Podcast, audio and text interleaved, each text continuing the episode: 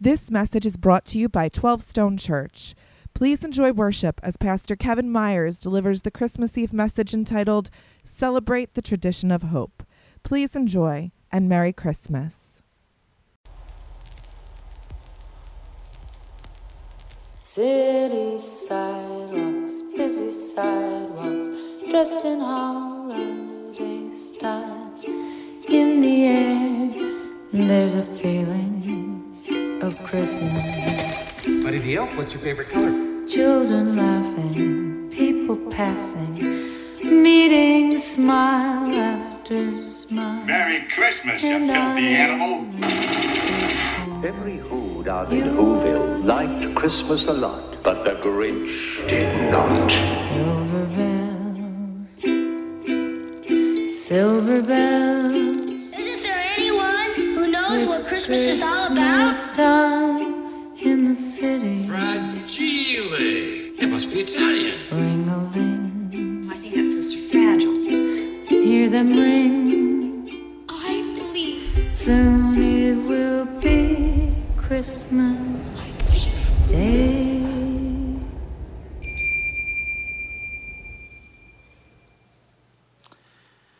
Christmas time is deeply moving for most, if not all of us.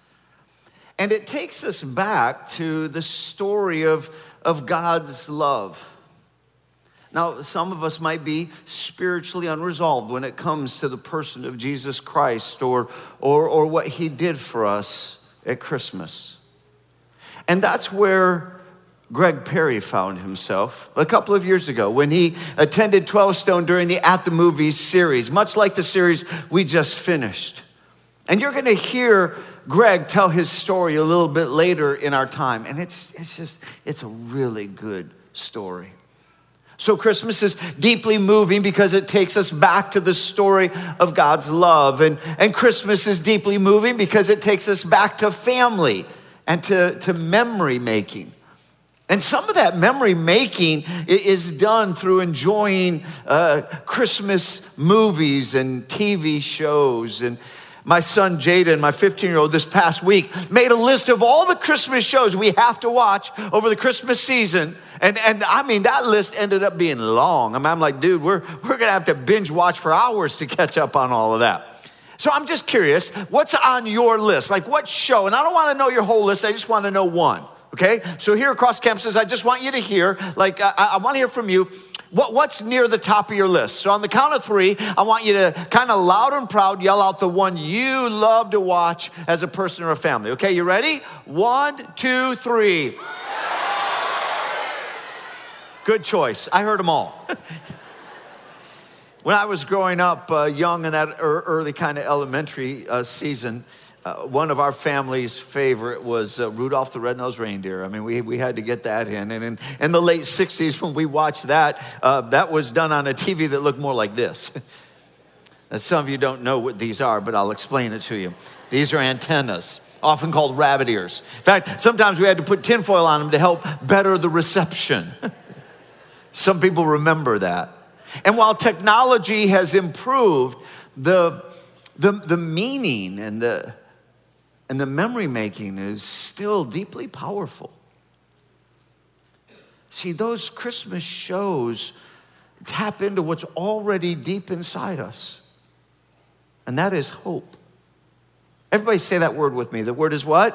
Hope. Yeah. See, it's, it's a powerful influence in at least these three ways. First, hope's anticipation. In fact, we'll put them on the screen. You can jot them down in your notes if you want. Hope's anticipation, hope for better, and hope for home.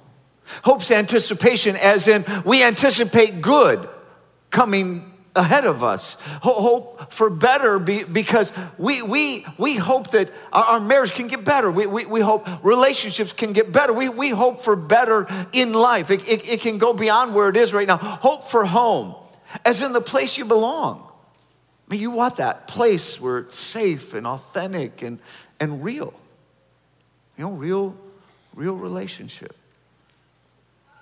And so it's it's those Christmas stories that come together and God knit them in us, and every, every story borrows from that hope.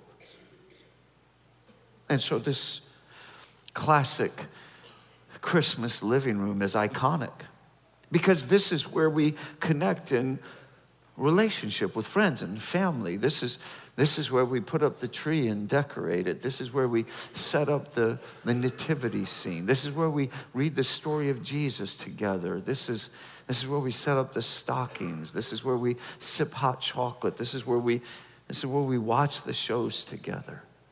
So let's sit back, shall we? And let's, let's lean into this old TV and some of the Christmas shows and see if we can't learn something a little bit more about Christmas hope. Isn't there anyone who knows what Christmas is all about? Sure, Charlie Brown. I can tell you what Christmas is all about. Merry Christmas, Uncle. Ah, humbug. If I woke up tomorrow with my head sewn to the carpet, I wouldn't be more surprised than I am right now. The Grinch hated Christmas, the whole Christmas season. What is it you want, Mary? Now, please, don't ask why. No one quite knows the reason. You, you want the moon? Just say the word and I'll throw a lasso around it and pull it down.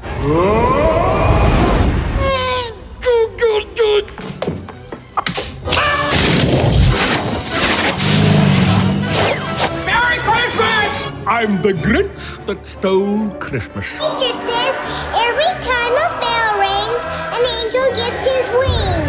A happy holiday! That's what Christmas is all about, Charlie Brown. All of those stories borrow from the original, the real Christmas story. As with Christ of Christmas, Merry Christmas is all about hope. First, hope's anticipation. No other holiday has such a long lead up. Why? Because anticipation is a part of what makes Christmas special. Anticipation is central to Christmas. Think about it. Christmas gets another day that's practically a holiday all its own. The day before, called Christmas Eve. In storybook form, it's become iconic. How many of you have ever read Twas the Night Before Christmas? Let's take a moment and get in that book and remember. This was one of our family's favorite stories. Twas the night before Christmas when all through the house not a creature was stirring, not even a mouse. The stockings were hung by the chimney with care in hopes, there's that word, hope, hope that St. Nicholas soon would be there. Soon. That's called anticipation. I knew that anticipation growing up in the winters of Michigan. That's when I found it hard to sleep as a kid on Christmas Eve in hopes of this G.I. Joe Jeep with bazooka and searchlight. Mm. Still kind of stirs me emotionally. And that kind of anticipation dominated the original Christmas story. It was generations of anticipation. The Old Testament is full of prophecies about the coming Messiah, our Savior. We find those in places like the book of Isaiah. Let me read from Isaiah chapter 9, verse 6. His name shall be called Wonderful, Counselor, Almighty God, the Everlasting Father, the Prince of Peace a promise made 700 years before the birth of Jesus by the prophet Isaiah, anticipated by prophets and all of Israel. Christmas is a celebration of the birth of Jesus Christ, anticipated for hundreds of years. But hope is more than anticipation. Secondly, it's hope for better something deep inside us hopes for better, not just more, but better. We anticipate a job promotion, but what we really hope is that it will be better, more satisfying, make a better impact, provide a better life for ourselves, for our family. That we hope our fitness efforts will provide better health. We hope that our friendships will get better, that marriage will get better, that our relationship with the kids or our parents or siblings will get better. We hope that our recurring sense of aloneness will get better. We hope the emptiness that comes after the temporary high of the holidays will get better. Because we don't merely hope for more than we have now, we, we hope for better than we have now. And we endure the commercialization and chaos of Christmas, and we like being consumers a little bit, but after a while, just more of the same can get hollow. So, real hope hopes for better.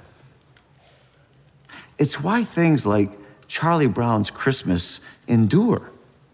Linus answers the age old question Isn't there anyone who knows what Christmas is all about? Isn't there anyone who knows what Christmas is all about? Sure, Charlie Brown. I can tell you what Christmas is all about. Lights, please. And there were in the same country shepherds, abiding in the field, keeping watch over their flock by night.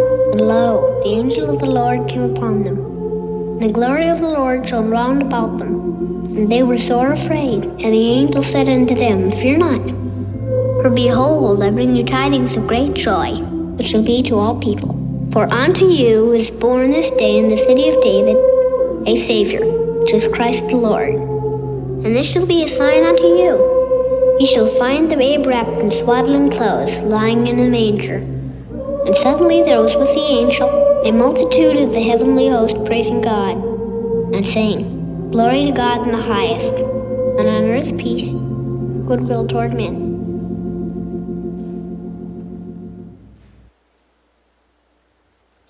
That's what Christmas is all about, Charlie Brown.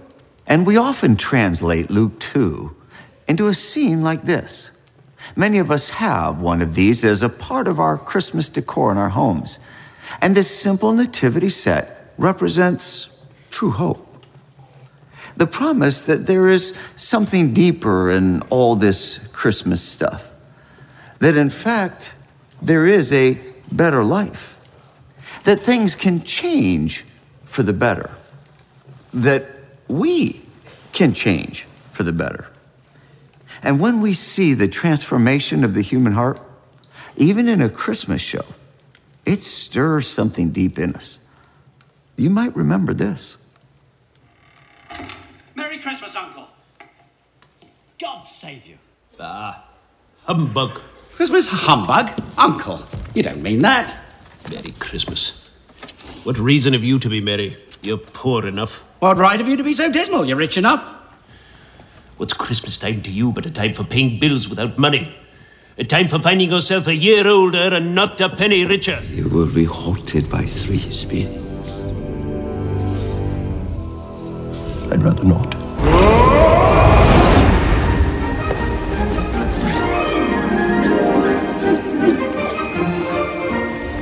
To Mr. Scrooge, the founder of our feast. I'll drink his health for your sake, and the day's not for his.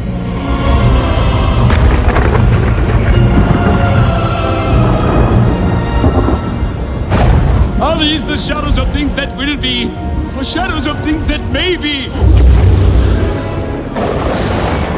No! I'm not the man I was! Spirit! Spirit, assure me that I may change these shadows you've shown me. Change them by an altered life!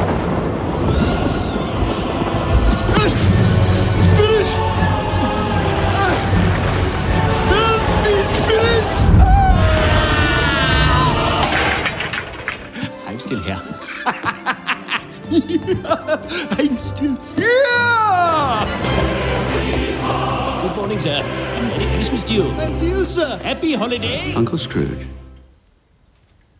Well, bless my soul. I've come to dinner. If you'll have of course Uncle. Welcome, welcome. Merry Christmas. This is my Uncle Ebenezer. And Scrooge was better than his word. He did all that he said he would, and more. And to our tiny Tim, who got well, Scrooge was like a second father. He became as good a friend, as good a master, and as good a man as the good old city ever knew. And it was always said of him that he knew how to keep Christmas well. We all smile a bit at Scrooge's transformation.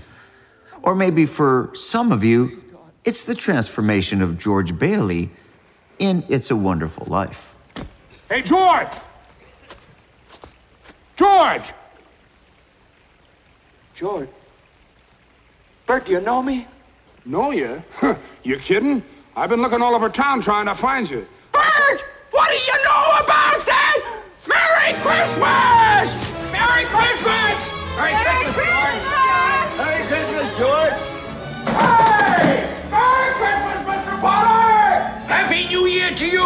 In jail! A toast to my big brother George, the richest man in town. When we see George Bailey's heartache turn to joy, it moves us. Or who could forget our favorite holiday shut in, the Grinch? And he slithered and slunk with a smile most unpleasant around each new home, and he took every present. Then the Grinch heard a sound rising over the snow. Every Who down in Whoville, the tall and the small, was singing without any presents at all. Then the Grinch thought of something he hadn't before. Maybe Christmas He thought, doesn't come from a star. Maybe Christmas, perhaps,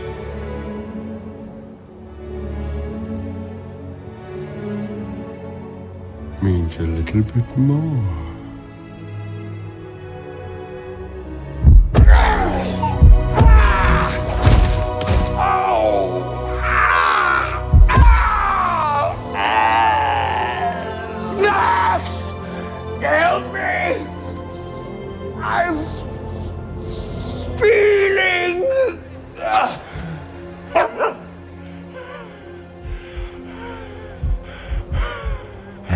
Happened then? Well, in Whoville, they say that the Grinch's small heart grew three sizes that day.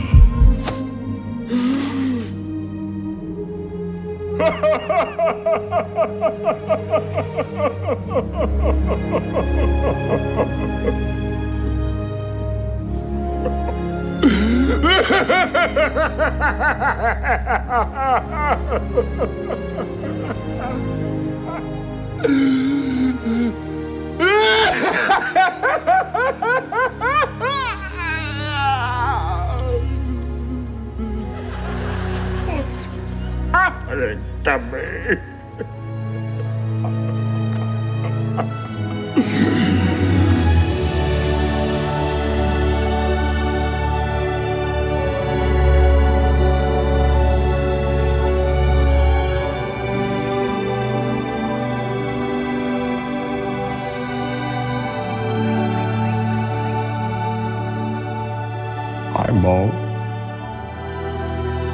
Toasty inside.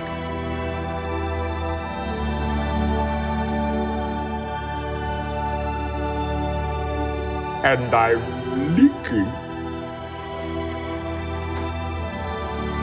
Oh, Max. I love you.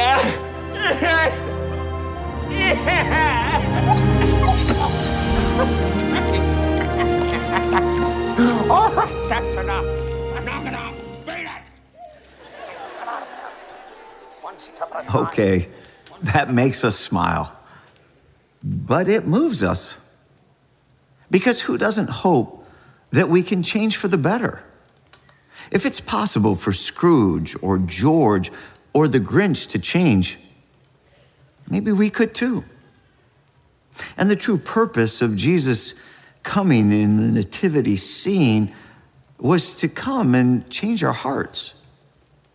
As if the Christmas stories of Scrooge or George or the Grinch are merely shadows of the true work God intends to do. The very promise from Ezekiel 36. Let me read it for us. I'll give you a new heart, put a new spirit in you. I'll remove the stone heart from your body and replace it with a heart that's God willed, not self willed. I'll put my spirit in you. So Jesus came to earth to give us a better life. As he said in John 10 10, I've come so that you can have real and eternal life, more and better life than you ever dreamed of. And true hope of change for the better doesn't have to be a fictional Christmas story, it can be your reality. And this better life is made possible by coming home. It's the third great truth about Christmas hope the hope of home. Because we all know that Christmas is about coming home. Jake, our third child, is off at college 650 miles from home. And it won't feel like Christmas until he's home. Isn't that how it works for all of us? It doesn't feel like Christmas until so and so is home, until we all gather together. The allure of home is powerful. Maybe that's why something happens deep inside us when we hear a few verses like this. I'll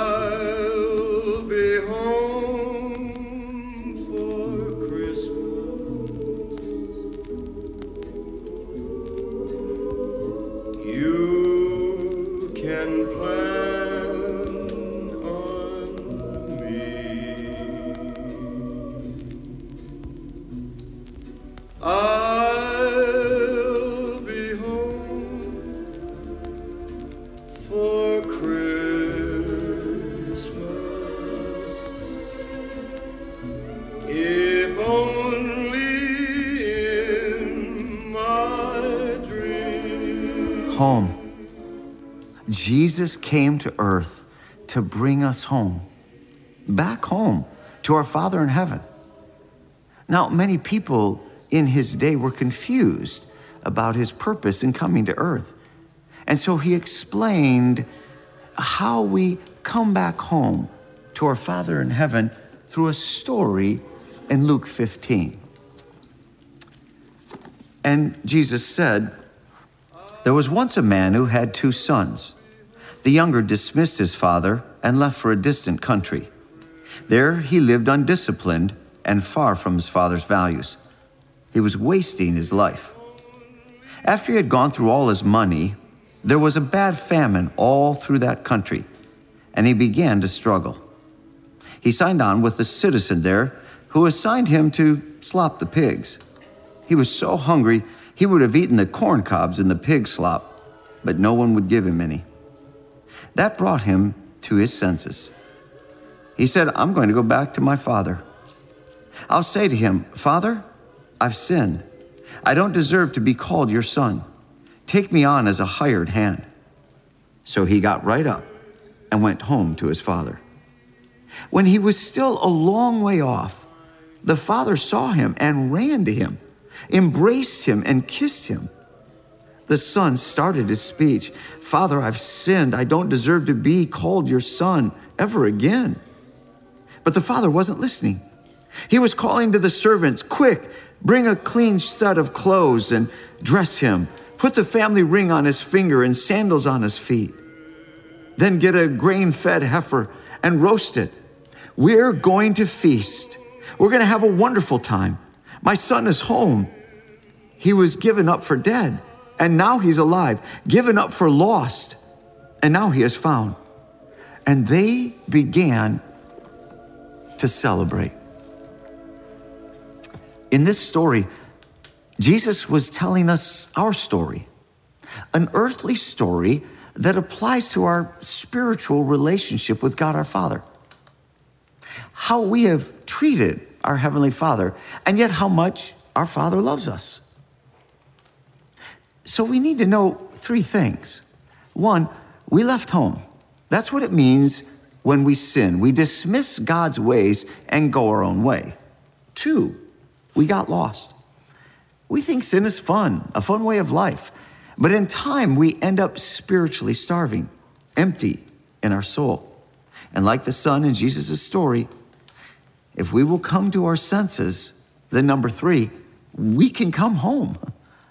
Our Heavenly Father misses us. He would forgive us and restore us if we just come to our senses, confess our sin, and come home. Jesus came to cover our sin debt and restores us to our home with God. And Christmas 2018 could be the year you come home, the day you admit that you have left your Father in heaven and gone your own way, the day you confess that you are spiritually lost, you are far from God, and you accept the invitation of your Heavenly Father to come home, to humble yourself, confess that you have sinned against Him. And though not worthy to be called His son or daughter, yet He sent Jesus to forgive your sin and restore you to your original home. You can come home and be reunited with your Heavenly Father. And God will change your heart. This is how you get God's better life. It's nothing we have done, it's what He has done for us. But we have to believe and receive. If we were to summarize all this in a prayer, it could look like this Heavenly Father, I know that you love me, and I admit that I have gone my own way. But today I confess my sin.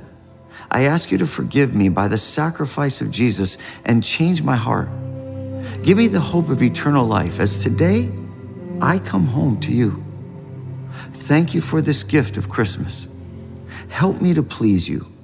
In Jesus' name, amen.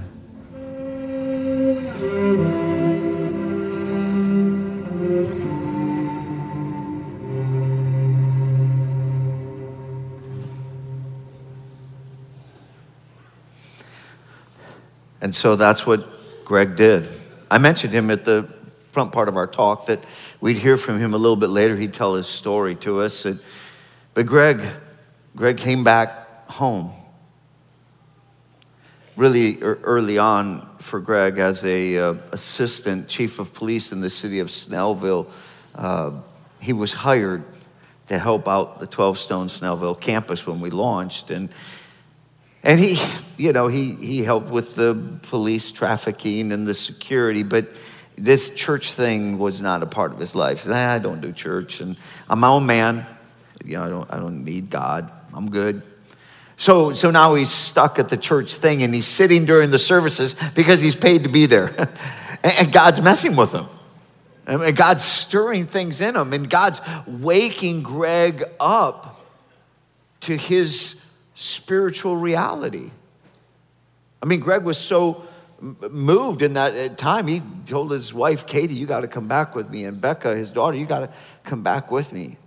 And he came to realize that he was like the lost son in the Luke 15 story, and, and that God loved him so deeply that he was offering him forgiveness and offering him restoration and offering him meaning in life here and now, but, but offering him eternal life, heaven. And so Greg humbled himself. I mean, in Greg's own words, he surrendered. That's a really big deal. Finally surrendered to God and was soon baptized and along with his, his wife and his daughter transformed his life his marriage his family his work his, his purpose in life and, and, and, and beyond that the influence is, is greater literally literally last weekend Last weekend, another police officer in Snellville came to faith in Jesus and was baptized. And, and when she was asked why, what motivated you, what, what drew you in, she pointed literally at Greg, said, Well, him. I watched him change and I said, This is real. And that offer was more than just to Greg or his wife or his daughter or this other officer. This offer is to all of us. You can spiritually come home. Christmas 2018, t- today, this, this can be your spiritual birthday. And we're going to have a moment for that. But first, listen to Greg's story. Hey, I'm Greg, and uh, this is my wife, Katie. We have a, a daughter, Rebecca, and we've been going to 12 Stone for a little over two years. It basically started where, at the time, 12 Stone was moving into Snellville. I, I don't even think I believed I, I, needed a church home. I wasn't looking for one. It wasn't something that I that I did. Uh, I didn't go to church. I don't think that I had any kind of personal relationship with God. My, I mean, it was very casual. 12 Stone was when I need officers scheduled with, uh, you know, to direct traffic or to provide inside security. And I was going to have to be the one providing the scheduling. I felt like I, I needed to work this job just to kind of understand what the officers were going to be doing. He comes home from the first Sunday that he works and he says, I think you and Becca would like it. I said, All right. You come home the second Sunday and he plays a song on the cell phone from worship. And Becca and I immediately start singing it. The third week you come home, you said, Will you please go to church with me next week? At that point in time, I just wanted my family to have a church home. I wanted us to come together. Um, so, this is the first time in our marriage that we go to church as a family. And I was all in. I, think actually going and, and hearing the, the, the, sermons and hearing the services, uh, it, it, it just started to stir in me. The change that I started to feel in myself and feel and seeing my family, I, I just I felt like there was a need for me to make that public um, showing that, I, that, there is a change going on and and there is a desire to, I mean, just completely surrender to to what God wants me to do and what God wants my family to do.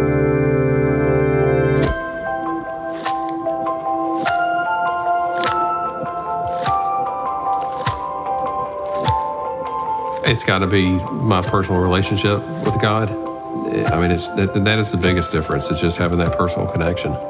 I, I think that if you just take a chance, and, things will start to stir in people. Uh, and, and, I think a lot of people are like that. Is is is maybe they come once or twice, but they, they don't really give it a, a, a shot. But but if you keep coming, you might have a chance to, to have that great relationship with God, and it, and it does make all the difference. I think if you open your heart just a little bit, God's right there. God will overwhelm you with His love. You just have to keep coming back.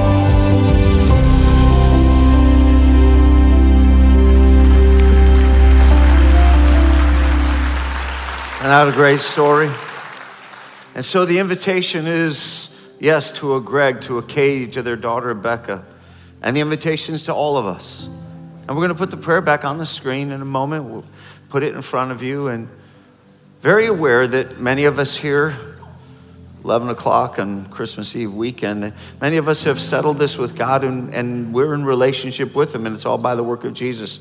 And many others sitting here have not. There are some men who are a lot like Greg. You're kind of your own man, you're doing your own thing. You may or may not believe there might be this God thing, but he's distant. You might even come to church from time to time, a little more religious, but you've never humbled yourself. You don't surrender to God. It's a big deal to surrender and be forgiven and restored and have the gift of eternal life, to be spiritually born again, to come home. Dads, husbands, it's a tough thing for most of us men to humble ourselves and get right with God, but you can today. This is, He's done all the work for you. Wives, moms, single women, single men, teenagers, kids. I was nine years old when I settled my relationship with God. God made sense of it at nine. I've walked with Him ever, ever since. Best thing I ever did. I can't make the decision for you, it's not my role. But today we're going to invite you and maybe God's been drawing you for many weeks or months. I don't know. But this is your moment. You can, Christmas 2018, you come home. So let's put the prayer on the screen and we're going to read that prayer together. We're all going to read it together. We're family. We're going to help each other. But for some of you, this really is your prayer, your moment, your coming home. You sense it right now in your soul spiritually. This is a this is a significant eternal moment for you. Well, good for you. Let's read it together, all of us, but for some of you, this is your prayer. So let's read it aloud, shall we? Everyone read it with me. Heavenly Father, I know that you love me. I admit that I have gone my own way. But today I confess my sin. I ask you to forgive me by the sacrifice of Jesus and change my heart. Give me the hope of eternal life as today I come home to you. Thank you for this gift of Christmas. Help me to please you. In Jesus' name, amen. Luke 15 tells us in Jesus recording the story that all of heaven rejoiced with even one. What does heaven do? Yeah, they celebrate. So, welcome to the family of God. Welcome to the kingdom. Welcome to being transformed. Welcome from moving from death to life. You've come home. We hope you have the merriest of Christmas because of God's love. For God is good and all the time. Have a blessed Christmas.